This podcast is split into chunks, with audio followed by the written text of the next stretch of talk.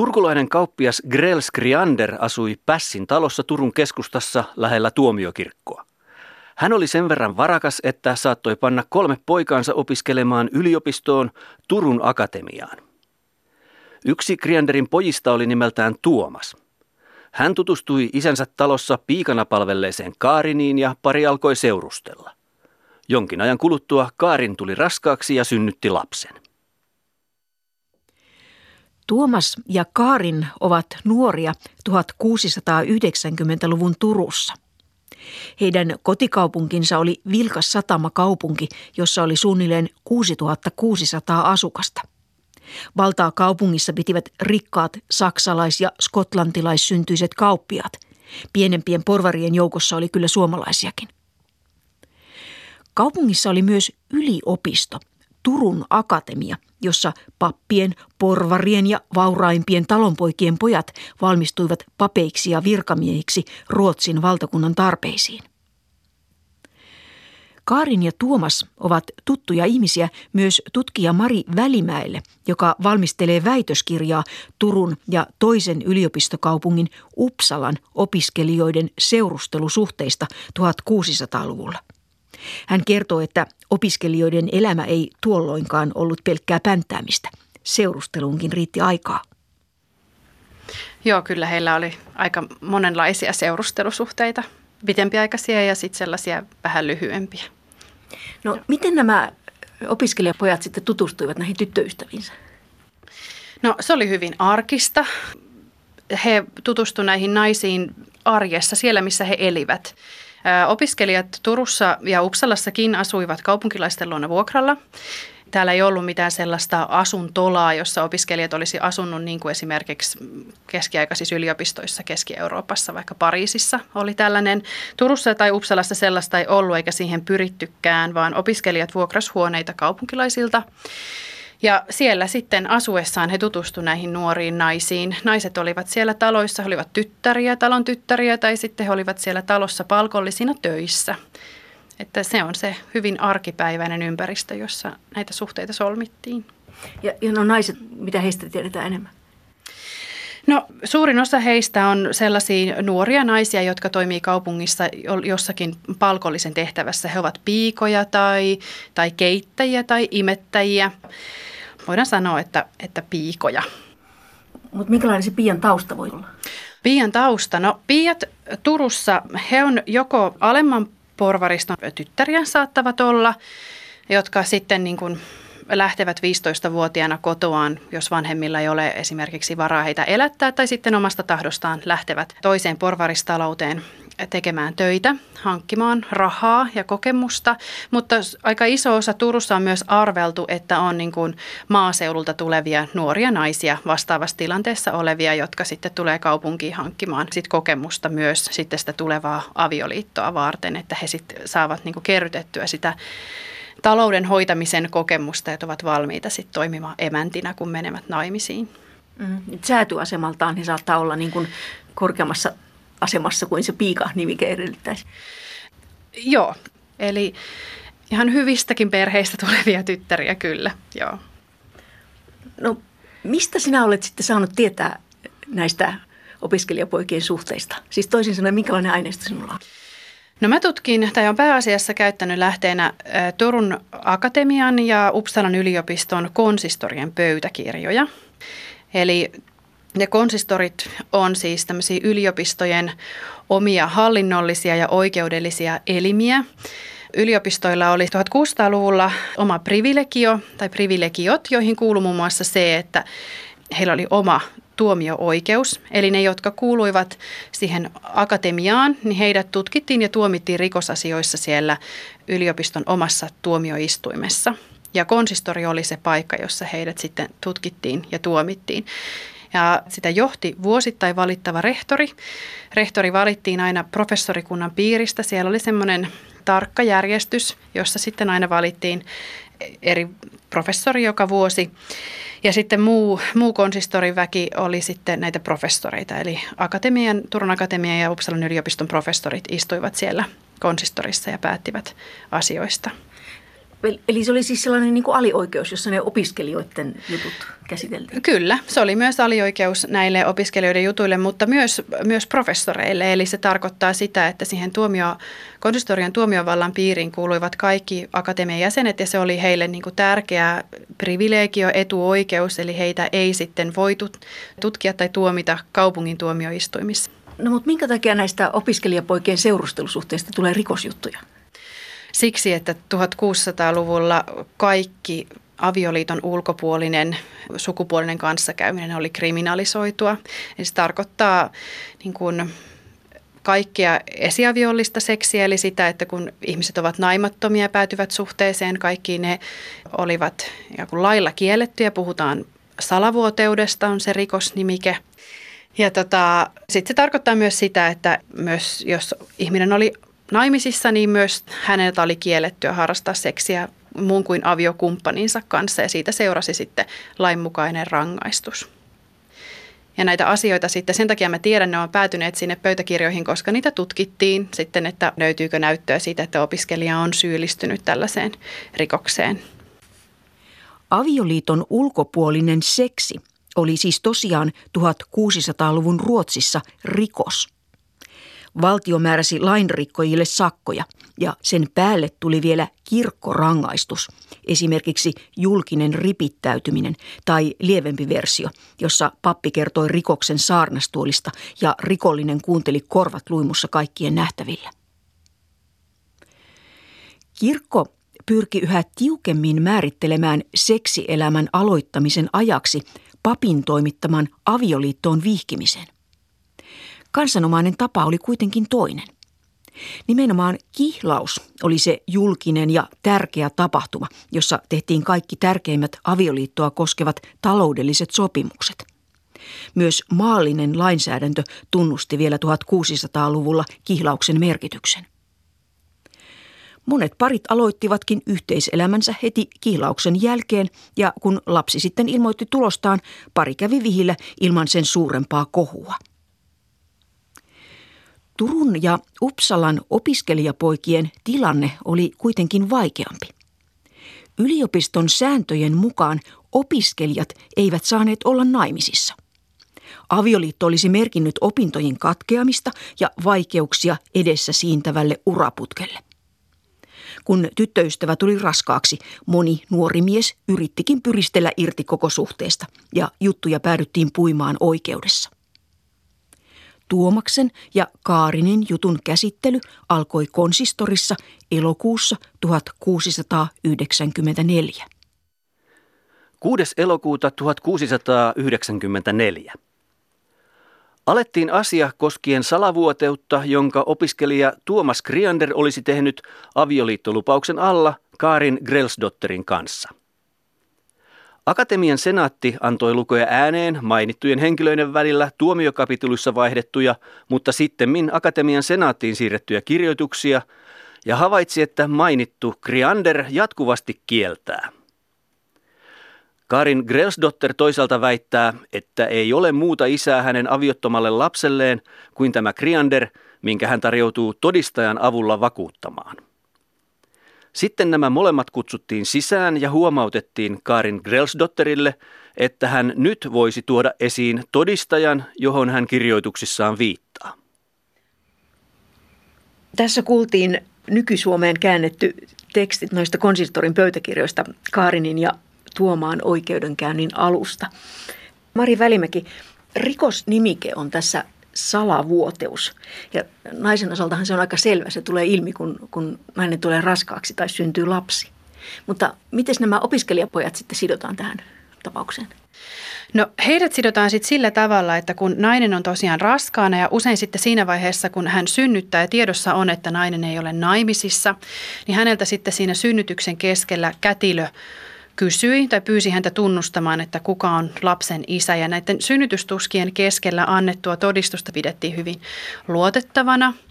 Ja tämän todistuksen lisäksi naisen sitten tuli siinä vaiheessa, kun lapsi kastettiin, niin kertoa, että kuka on lapsen isä.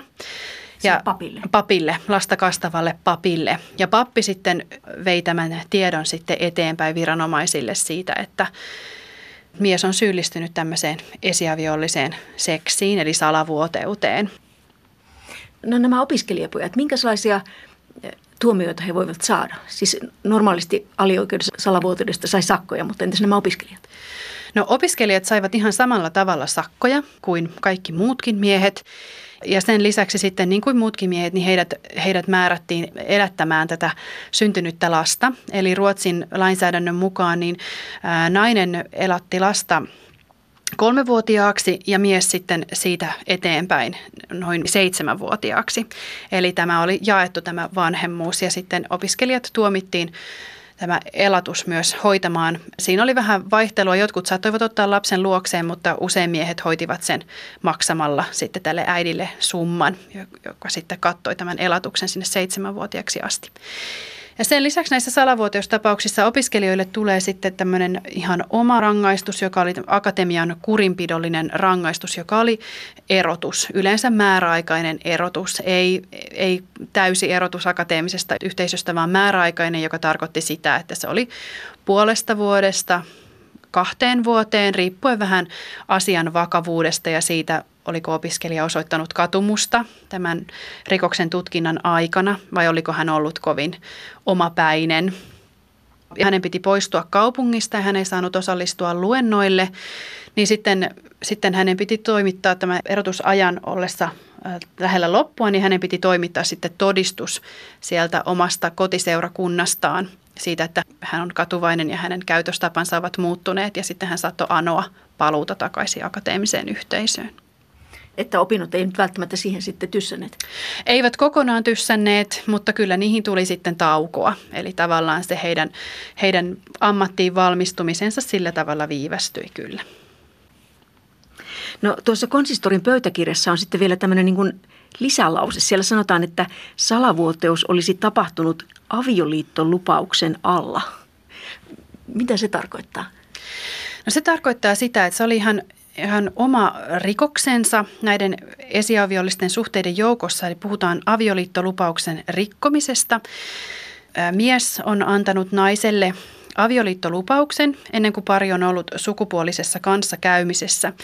Ja sitten nyt hän ei olekaan enää halukas pitämään kiinni tästä lupauksestaan, eli avioitumaan naisen kanssa. Ja, ja silloin tapahtuu rikos, joka on avioliittolupauksen rikkominen. Eli käytännössä tämä pari on voinut kihlautua kaikkien menojen mukaan niin, että siellä on ollut läsnä todistajia ja näin. Tai sitten toinen vaihtoehto on, että pari on ihan vain keskenään niin kuin vaihtanut lupauksen siitä, että, että menemme naimisiin, tai mies on sanonut naiselle, että haluan avioitua kanssasi. Ja, ja sitten he ovat olleet sukupuoliyhteydessä. Miksi se on tärkeää? No se oli naisen kunnian kannalta tärkeä, hänen maineensa kannalta erittäin tärkeä, koska silloin mies on se, joka käyttäytyy sopimattomasti ja yhteisön niin kuin soveliaisuussääntöjen vastaisesti. Eli nainen oli antautunut tähän suhteeseen luottaen siihen avioliittoon ja luottaen siihen, että mies kantaa vastuunsa. Ja tota, nyt kun mies sitten niin kuin vetäytyy tästä, niin nainen sitten totta kai pyrkii osoittamaan, että hän on käyttäytynyt kunniallisesti ja luottaen tulevaan avioliittoon. Ja, ja silloin kun on luvassa tämä avioliitto, niin silloin tästä ei olisi seurannut rangaistusta. Oikeastaan joillakin ruotsalaisilla alueilla puhutaan sellaisesta rikoksesta kuin otiidika sengelag, eli ennenaikainen avioyhteys, jolloin tässäkin tapauksessa oltaisiin voitu tuomita siitä, mutta usein näissä tapauksissa, jos pari sitten avioitui, kun lapsi oli tulossa ja he olivat niin kuin, lupautuneet toisilleen, niin siitä ei seurannut tällaista niin kuin mitään rangaistusta. Eli se oli tavallaan tässä yhteisössä hyväksyttyä se, että tämä niin kuin yhteiselämä aloitettiin kihlauksen jälkeen. Ja, ja nainen sitten viemällä tämän asian oikeuteen niin pyrkii osoittamaan, että hän on toiminut niin kuin näiden sääntöjen mukaan. Ja, ja tota, hän ei ole antautunut vaan mihin tahansa suhteeseen, vaan että, että hän on niin uskonut ja luottanut siihen, että tämä johtaa avioliittoon ja hän on sillä tavalla kunniallinen nainen. Että jos mies saa tuomion siitä avioliittolupauksen pettämisestä, niin se niin pelastaa sen naisen kunnian. Kyllä joo, ja sitten siinä oli myös se puoli, että, että jos mies tuomittiin, niin sitten miehen tuli myös maksaa korvaus naiselle siitä rikotusta lupauksesta, joka sitten niin kuin vastasi vähän niin kuin huomen lahjaa. Eli hänellä oli sitten niin kuin sen miehen maksaman korvauksen mukanaan tuomaan varallisuutta, jonka kautta hän pystyisi rakentamaan sitä tulevaa mahdollista avioliittoaan. Tuomaksen ja Kaarinin jutussa on siis pohjalla salavuoteussyyte, joka Tuomaksen osalta käsitellään konsistorissa ja Kaarinin osalta kaupungin tuomioistuimessa. Sen päällä on vielä avioliittolupauksen rikkominen, jonka Kaarin vei oikeuteen. Kaarin oli oikeudenkäynnin aikoihin jo ehtinyt vaihtaa palveluspaikkaa Tuomaksen kotoa Hurulan taloon ja marssitti todistajiksi uusia työkavereitaan. Silloin esiin astui piika Gertrud Matsdotter Hurulasta täältä kaupungista. Hän tunnusti ilman jääviyttä vannotun valan jälkeen, että mainittu Kriander oli paljon kanssakäymisissä Kaarin Grelsdotterin kanssa siihen aikaan, kun Kaarin oli tienestissä kauppias Hurulan luona ja usein niin kamarissa kuin kellarissa oli hänen kanssaan yksin. Tämä, kuten myös se, että hän viipyi naisen luona pitkään öisin, antoi talonväelle jonkin verran epäilyksen aihetta heidän käytöksestään. He eivät kuitenkaan huomanneet mitään erityisen laitonta heidän välillään. Gertrud kertoi vielä Kaarinin sanoneen, että Kriander oli tarjonnut hänelle myssyä, jota hän ei ollut halunnut ottaa vastaan, jolloin Kriander oli heittänyt sen vasten hänen kasvojaan. Eräs piika nimeltä Kaarin Jakobsdotter tunnusti myös valallisesti, että Kriander eräänä sunnuntai-aamuna tuli ja etsi Kaarinia, mutta kun hän siihen aikaan oli ulkona kirkossa, tuli Kriander iltakirkon aikaan uudelleen. Hänen lähtönsä jälkeen kertoi Kaarin miehen pyytäneen, että hän ei tunnustaisi Krianderin olevan lapsen isä. Sitten kutsuttiin myös piika Maalin Eriksdotter samoin Hurulasta, joka myös vannotun valan jälkeen tunnusti, että Kriander usein etsi tätä Kaarinia siihen aikaan, kun hän oli palkollisena Hurulassa. Hän meni Kaarinin kanssa usein kamariin ja näin talonväelle tuli paljon epäilyksiä. Mutta mitä tulee yllämainittuun myssyyn, tämä maalin ei tiennyt muuta kuin että hän oli kuullut Kaarinilta Krianderin sen antaneen. Näihin ylläseisoviin kertomuksiin ei Kriander voinut muuta keksiä syyksi kuin että hän mainitun Kaarin Grelsdotterin luona kammarissa oli yksin ainoastaan jättääkseen maksun siitä, mitä häneltä voitiin kulutuksesta ottaa. Siirrettiin asia tuonnemmas. Varmemmaksi vakuudeksi Kaarin kutsui seuraavaan istuntoon vielä yhden todistajan tapahtumien alkulähteiltä, eli Tuomaksen kotoa. Tuomas Krianderin äidin piika Britta Jöransdotter todistaa vannottuaan valan ilman jääviyttä. Kun Kaarin oli tienestissä Krianderin vanhemmilla, tuli Kriander yhtenä yönä samaan taloon, missä molemmat piiat nukkuivat ja heittäytyi sänkyyn Kaarinin luo – mutta kun Britta makasi myös samassa sängyssä, ei hän sillä kertaa huomannut mitään laitonta heidän välillään. Eikä hänellä ollut lisätietoa heidän suhteestaan. Minkä ihmeen takia Kaarin kutsuu näin paljon näitä todistajia? Mitä hän tässä oikein pyrkii todistamaan? No, hän pyrkii todistamaan sitä, että on ollut yleisesti tiedossa, että hänellä ja Tuomaksella on ollut suhde ja että, että monet ihmiset ovat nähneet heidän olevan yhdessä ja että sitä on tapahtunut niin kuin pitkän ajan saatossa. Että se ei ole ainoastaan tämmöinen ikään kuin yksi kohtaaminen yössä, vaan että, että Tuomas on hakeutunut hänen seuraansa aktiivisesti ja että nämä hänen kollegansa, muut piiat, jotka ovat palkollisina olleet niin kuin näissä taloissa, missä hänkin, niin he ovat todistaneet sitä, että miten Tuomas käyttäytyy ja miten hän on niin kuin selkeästi sitoutunut Kaariniin. Eli pelkästään jo se suhteen pituus voisi olla jollakin tapaa niin kuin todisteena siitä avioliittoaikomuksesta. Kyllä joo, että niin kuin tällä tavalla kun niitä tapauksia tutkija katsoo, niin nämä oikeudet, maalliset oikeudet ei oikeastaan vaadi itse asiassa konkreettista todistetta siitä lupauksesta, siitä avioliittolupauksesta. Eli naisella ei välttämättä tarvinnut olla todistaja siitä, että joku olisi kuullut, että mies on luvannut sen avioliiton, vaan riitti se, että on, että on yleisesti siinä yhteisössä ollut sellainen käsitys, että tämä pari on yhdessä. Ja jotkut saattoivat sanoa jopa todistajat, että, että he käyttäytyivät yhdessä kuin aviopari. Eli yhteisö on nähnyt, että he ovat yhdessä ja heillä on niin kuin, suhde. No sitten tuossa Tuomas antaa Kaarinille myssyn. Mitä tämä nyt oikein tarkoittaa? No, tässä tapauksessa se onkin hyvin mielenkiintoinen asia. Siinä kerrotaan myös, että, että Kaarin ei suostu ottamaan sitä myssyä vastaan ja että, että Tuomas sen jälkeen heittää sen vasten Kaarinin kasvoja. Eli siinä on tällainen konflikti. Ja itse tulkitsisin nyt niin, että, että kyse on siitä, että Tuomas yrittää hyvitellä Kaarinia. Kaarin on tässä myös kertonut oikeudelle, että Tuomas pyysi häntä tunnustamaan tämän lapsen jollekin toiselle miehelle ja, ja sen jälkeen Tuomas ilmeisesti tarjoaa tätä myssyä. Ja, ja tota, saattaa olla niin, että, että Tuomas ikään kuin sanoi, että hän ei voi nyt tunnustaa sitä lasta ja hän ei voi mennä kanssaan naimisiin ja hän hyvitelläkseen tarjoaa Kaarinille tätä myssyä, joka oli merkkinä tässä 1600-luvun yhteisössä avioituneet naiset käytti myssyä.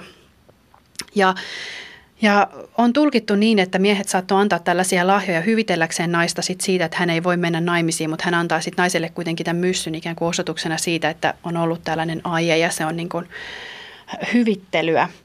Mutta muutenhan miehet myös antoi naisille lahjoja näissä suhteissa. Tässä Tuomaksen ja Kaarinin kohdalla puhutaan vaan tästä myssystä, mutta muissa tapauksissa niin nämä lahjat tulevat esiin ja niillä on iso merkitys siinä, miten naiset pyrkivät osoittamaan oikeudelle, että heillä on ollut vakava suhde. Eli tällä lahjojen vaihtamisella oli, oli 1600-luvulla erittäin iso merkitys sen suhteen niin kuin vakavuudessa. Että kun vaihdettiin lahjoja, niin se oli myös sen suhteen pohjan rakentamista ja sellaisten niin kuin yhteisten sopimusten solmimista. Erityisesti sormus on jo silloin sellainen niin kuin merkki siitä, että, että ollaan sitouduttu olemaan yhdessä. Se oli kihlauksen merkki jo tällöin, mutta miehet saattoi antaa naisille lahjaksi myös vaatteita tai kankaita, rahaa, hopeaesineitä, lusikoita tai koruja. Ja naiset vastavuoroisesti saattoi antaa myös miehille lahjoja, vaatteita tai, tai muuta sellaista. Eli tämä niin kuin, lahjojen antamisen ja vaihtamisen ää, niin kuin, rituaalisuus on hyvin merkittävää näissä suhteissa ja sitä paria toisiinsa sitovaa. Ja kun oikeudessa kerrotaan näistä, näistä lahjoista, niin sillä on jotain merkitystä. Kyllä, sillä on niin kuin sellainen, se niin kuin kertoo siitä, että nämä ihmiset ovat sitoutuneita toisiinsa ja he ovat niin kuin solmineet tällaisen sopimuksen yhdessä. Se niin kuin viittaa siihen. No miten muuten sitä rakkautta tai tunnetta 1600-luvulla osoitettiin? No ne oli nämä, mistä on jo puhuttu, eli, eli kun pari vietti aikaa yhdessä, se, että, että julkisesti esiinnyttiin yhdessä. Mutta sitten myös on ihan niin kuin tämmöisiä kirjallisia tunteen osoituksia. Eli opiskelijat kirjoittivat kirjeitä. Meillä on jonkun verran mainintoja niistä näissä pöytäkirjoista, että he ovat kirjoittaneet naiselle kirjeen, jossa he niin kuin, tunnustavat rakkauttaan ja, ja vakuuttavat siitä, että he pysyvät antamassaan lupauksessa ja niin edelleen. Sen lisäksi meillä on sitten mainintoja siitä, että mies käyttää naisesta tällaisia hellittelynimityksiä. Hän saattaa sanoa naista vaikka sydänkäpysekseen, Jerttekuun on sellainen, tai sitten hän saattaa sanoa vaikka Kaarin, oi Tuomas olisi saattanut sanoa, joka tarkoittaa rakasta, niin kuin nykyäänkin. Tai sitten Chäresta, joka saattaa tarkoittaa niin kuin rakasta, rakasta ja tarta tai jopa kihlattua. Eli he käyttivät tällaisia niin kuin sanallisia muotoja myös näistä rakkaimmistaan. Tässä tavallaan hahmottuu myös vähän se, että mi- miten niin kuin tunteita osoitettiin 1600-luvulla. Kyllä, joo. Se on, se on hyvin sellaista sellaista tota, käytäntöön ja käytäntöihin sidoksissa olevaa. Niin kuin nämä naiset puhuvat myös siellä siitä, että, ja, ja, ja todistajat myös, he tuovat sinne todistajia, jotka kertovat, miten he ovat nähneet, että mies pitää naista sylissään tai, tai he suutelevat. Tai yhdessäkin todistajalausunnossa todistaja kertoi, että hän näki, kuinka mies ja nainen suutelivat niin, että heidän hampaansa sulivat yhteen. Eli ilmeisesti melko intohimoisesti. Eli on mainintoja kirjeistä tai tällaisista sanallisista rakkauden tunnustuksista. Niihin on viitteitä, mutta enemmän se on sellaista hyvin fyysistä ja sellaista niin kuin kanssakäymisissä olemista ja näitä lahjojen vaihtamista, eli tällaista niin kuin tekemistä, se rakkauden osoittaminen. Tuomaksen ja Kaarinin oikeusjuttu jatkuu. Kaarin Grelsdotterilla ei ollut enää muita todistajia. Hän väitti vakaasti Krianderin olevan hänen lapsensa isä ja että Kriander oli myös hänet avioliittolupauksella häväissyt. Silloin häneltä kysyttiin, miksi hän ei sellaista miehen vanhemmille paljastanut. Hän sanoi typeryttään uskoneensa miestä. Mies oli jatkuvalla vakuuttelullaan hänelle ilmoittanut, ettei halua häntä alennuksessa hylätä ja hänestä luopua. Kuitenkin sitten kun mies ymmärsi hänen olevan raskaana, pyysi mies häntä tunnustamaan lapsensa eräälle kauppias Kryytimaan rengille. Tuohon Kryytimaan renkiin palaamme vielä myöhemmin, mutta mitä tässä todistellaan? No Kaarin koittaa siinä todistella sitä, että heidän välillään on, Kaarin ja Tuomaksen välillä on ollut tällainen yhteinen sopimus siitä avioitumisesta ja että, ja että hän on luottanut tämän miehen vakuutteluihin. Eli kyse on silloin tällaisesta niin sanotusta salaisesta kihlauksesta. He ovat sopineet ainoastaan keskenään siitä, että he tulevat menemään naimisiin ja, ja he ovat tällä tavalla kihloissa ja ja tota, heillä ei ole selvästikään olleet todistajia sitä kuulemassa, kun he ovat näin sopineet. Yleensä se kihlaus oli siis julkinen tapahtuma.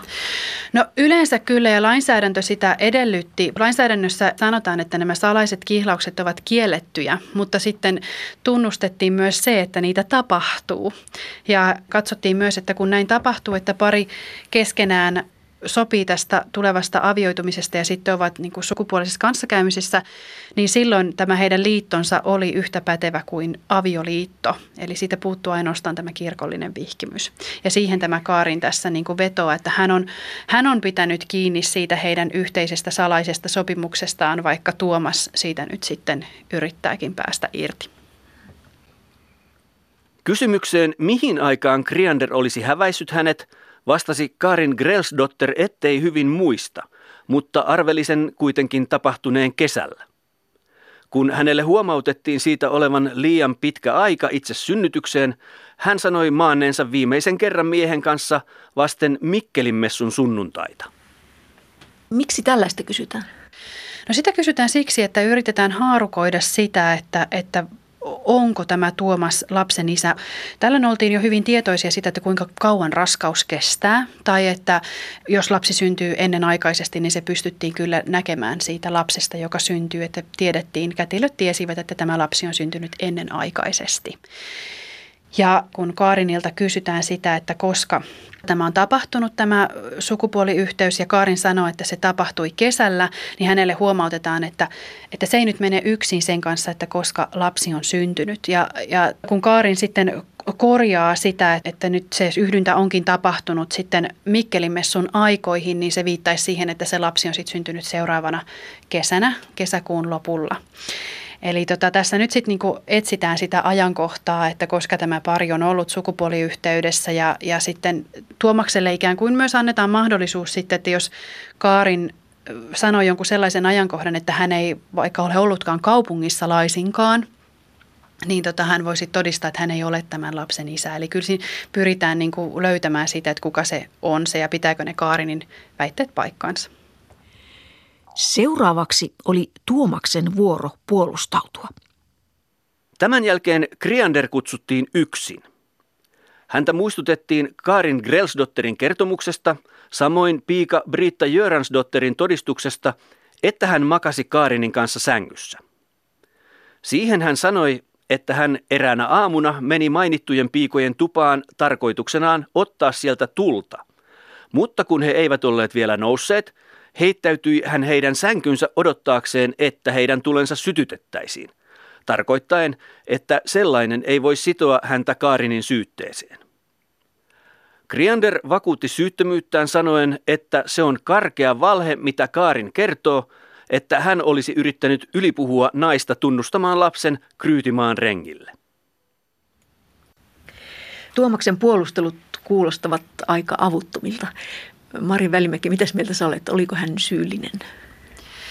No, tähän pitää historioitsena vastata, että me emme ole tuomareita. Eli näitä rikoksia tutkiessani, niin mä en yleensä pyri siihen, että mä miettisin, että kuka tässä on oikeassa ja onko, onko joku syyllinen oikeasti vai ei. Meistä saattaa välillä kuulostaa, että, että näiden ihmisten perustelut on jokseenkin absurdeja tai avuttomia, mutta esimerkiksi tässä Tuomaksen tapauksessa, kun hän sanoo, että hän, hän meni hakemaan tulta sieltä piikojen luota, niin todennäköisesti saattoi pitää paikkansa, että se on hyvin uskottava selitys, koska piiat vahtivat tulta yöllä, eli heillä oli siellä piikojen tuvassa oli se hiilos kytemässä, josta sitten otettiin tuli talon muihin tulipesiin sitten aamulla – Eli tällä tavalla äh, niin kuin tutkijana pitää olla aika perillä siitä sen oman ajan kontekstista ja ihmisten elämästä, jotta ymmärtää myös sen, että miksi tiettyjä asioita siellä tuomiokirjoissa nostetaan esiin ja miksi niitä mainitaan. No minkälaisia strategioita ne miehet sitten yleensä käyttivät näissä oikeudenistunnossa puolustaakseen itseään? No näissä salavuoteustapauksissa miesten, miesten strategiat oli käytännössä se, että he kiistivät kaiken – ensin. He pyrkivät kiistämään sen naisen väitteen siitä, että he ovat olleet sukupuoliyhteydessä, eli käytännössä, että he ovat lapsen isä. Ja he pyrkivät siihen esimerkiksi osoittamalla sen, että naisen esittämänä ajankohtana heidän on ollut mahdotonta olla sukupuoliyhteydessä tämän naisen kanssa. Että he ovat esimerkiksi olleet poissa paikkakunnalta. Toinen strategia oli se, että, että he kyseenalaisti tämän naisen kunnian – tai, tai pyrkivät osoittamaan, että naisella on ollut suhteita myös muihin miehiin, jolloin he sitten saivat niin kuin pienemmän rangaistuksen rikoslaissa, jos nainen oli tuomittu jo aikaisemmin tai oli todettu, että naisella on ollut tämmöinen esiaviallinen suhde aikaisemminkin, niin miehen rangaistus oli vähän pienempi. Miksi? No naisesta pääteltiin, että, että hän oli jo kerran aikaisemmin syyllistynyt tähän rikokseen, joten hänen, niin kuin, hän oli taipuvainen tällaisiin suhteisiin. Ja siksi tämä niin kuin ikään kuin se kun miehen teko ei ollut niin rangaistava. No entä sitten se avioliittolupauksen rikkominen? No niissä tapauksissa miehet usein kielsivät antaneensa lupauksen, mutta jos sitten näytti siltä, että hän ei pystynyt sitä täysin kieltämään, niin hän saattoi vedota vaikka siihen, että, että hän oli antanut lupauksensa humalassa. Ja kirkkolain mukaan se ei ollut silloin pätevä kihlaus, jos, jos jompikumpi osapuolista antoi lupauksen humalassa. 30. lokakuuta 1694. Asiaa ei voitu käsitellä juurikaan, sillä Kriander tuli konsistoriin humalassa ja hänet pidätettiin. 14. marraskuuta 1694. Luettiin jutun pöytäkirjat todistajan lausuntojen kanssa.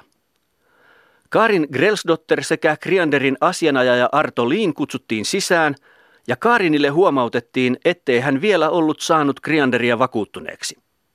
Mutta Kaarin pysyi sitkeästi väitteessään, että Kriander hänet häpäisi. Sitten Kriander kutsuttiin yksin ja häneltä kysyttiin, eikö hän halua naida Kaarinia, mutta hän kieltäytyi siitä täysin, minkä jälkeen hän poistui. Sitten kutsuttiin asianajaja Artoliin ja hänelle sanottiin, että hän puhuisi Krianderin vanhemmat yli että he antaisivat Krianderille luvan naidan naisen. Tuossahan konsistori velvoittaa tämän asianajajan menevän vanhempien luo ja painostamaan heitä. Mikäs merkitys näillä vanhemmilla siis oli tässä, tässä avioliiton solmimisessa? No vanhemmilla oli iso merkitys ja reformaation myötähän vanhempien merkitys näistä lasten avioliitoissa, avioitumisessa ja puolison valinnassa kasvaa. Täällä siis Ruotsissa. Ja se on vahva koko ajan keskeltä lähtien naisten osalta, mutta 1600-luvulla erityisesti vanhempien merkitys myös poikien avioitumisessa ja puolison valinnassa kasvaa. Ja vanhemmilta nimenomaan kysytään sitä, että vanhempien tuli olla suostuvaisia. Eli tässä vuonna 1686 kirkkolaissa on erikseen sanottu, että myös aikuisten lasten, tyttärien ja poikien tulee keskustella vanhempiensa kanssa avioitumisesta ennen kuin he avioliittoon menevät ja kuulla vanhempiaan. Mutta vanhemmat ei myöskään saanut painostaa lapsiaan menemään ei-toivotun puolison kanssa naimisiin. Eli tässä oli tällainen, että lasten tuli kuulla vanhempia ja vanhempien tuli ohjeistaa lapsia, mutta kumpikaan ei saanut rikkoa toista vastaan. Ja, ja nämä oikeudet, esimerkiksi konsistorikin kyllä kuulee vanhempia. Jos vanhemmat vastustaa poikansa avioliittoon, niin silloin heidän ei ole pakko mennä naimisiin. Ja nyt tässä Tuomaksenkin tapauksessa ilmeisesti nimenomaan vanhemmat vastustivat sitä avioliittoa? No sitä on itse asiassa tässä Tuomaksen tapauksessa vaikea sanoa, että onko se nimenomaan vanhemmat, mutta ainakin se vanhempien vastustus on hyvä argumentti, jota hän tässä käyttää. No miten vanhemmat siis sekaantuivat näihin oikeudenkäynteihin tai sekaantuivatko vanhemmat niihin? Vanhempien mukanaolo siellä oikeudessa on oikeastaan aika harvinaista, mutta siitä on kyllä viitteitä 1600-luvulta. Ja tota, erityisesti kerrotaan siitä, miten äidit ottavat osaa näiden poikien esiaviollisten suhteiden käsittelyyn tai hoitamiseen. Sieltä nousee esiin se, kuinka äidit pyrkivät auttamaan ikään kuin poikiaan näistä tilanteista. Äidit saattavat pyytää naista tunnustamaan lapsi jollekin toiselle kuin hänen pojalleen. Äidit saattavat sanoa lasta kastamaan tulevalle papille, että tämän lapsen isästä ei saa kysyä mitään. Tai äidit saattavat myös lahjoa näitä naisia, pyrkiä lahjomaan heitä, että he tunnustaisivat tosiaan tämän lapsen jollekin toiselle miehelle. Ja tämä tapahtui kaikki oikeuden ulkopuolella ja näitä, näitä tämmöisiä kuvauksia siitä, miten äidit toimii, niin on sekä papistosta että porvariston keskuudesta. Eli vaikuttaisi siltä, että säätyyn katsomatta äidit siellä niin kuin taustalla näitä poikiensa asioita pyrkivät järjestelemään. No tässä meidänkin tapauksessa Tuomashan ehdottaa Karinille, että tämä nimeäisi lapsen isäksi tämän Kryytimaan rengin. Niin mahtoiko tämäkin olla äidin, äidin idea? No on se mahdollista, että se oli äidin idea. Ainakin muissa tapauksissa käy ilmi, että äidit nimenomaan niin kuin sanoivat vaikka piikana taloudessa toimineelle naiselle, että, että tunnusta lapsi jollekin toiselle, joko olemassa olevalle miehelle tai sitten kaupungista pois matkustaneelle miehelle, jolloin ikään kuin se lapsen isyys ei olisi sitten painanut siellä kaupungissa eläneiden elämää ikään kuin.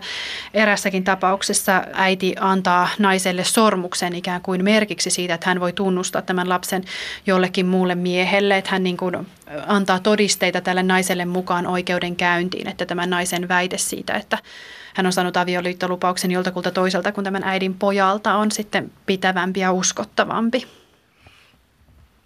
No entä sitten isät? Opiskelijoiden tapauksessa niin isät tulevat sitten tänne konsistoriin usein puhumaan siitä, että, että saavatko he jotenkin pojalleen lievennystä esimerkiksi näihin, näihin niin kurinpidollisiin erotusrangaistuksiin. Isät saattavat pyytää, että se hoidetaankin vaikka rahalla tai niin edelleen, että, että sillä tavalla he hankkivat poikansa tilanteeseen helpotusta.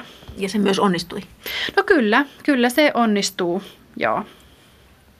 No entä sitten nämä naiset? Onko siellä omaisia läsnä näissä, näissä oikeuskuvioissa?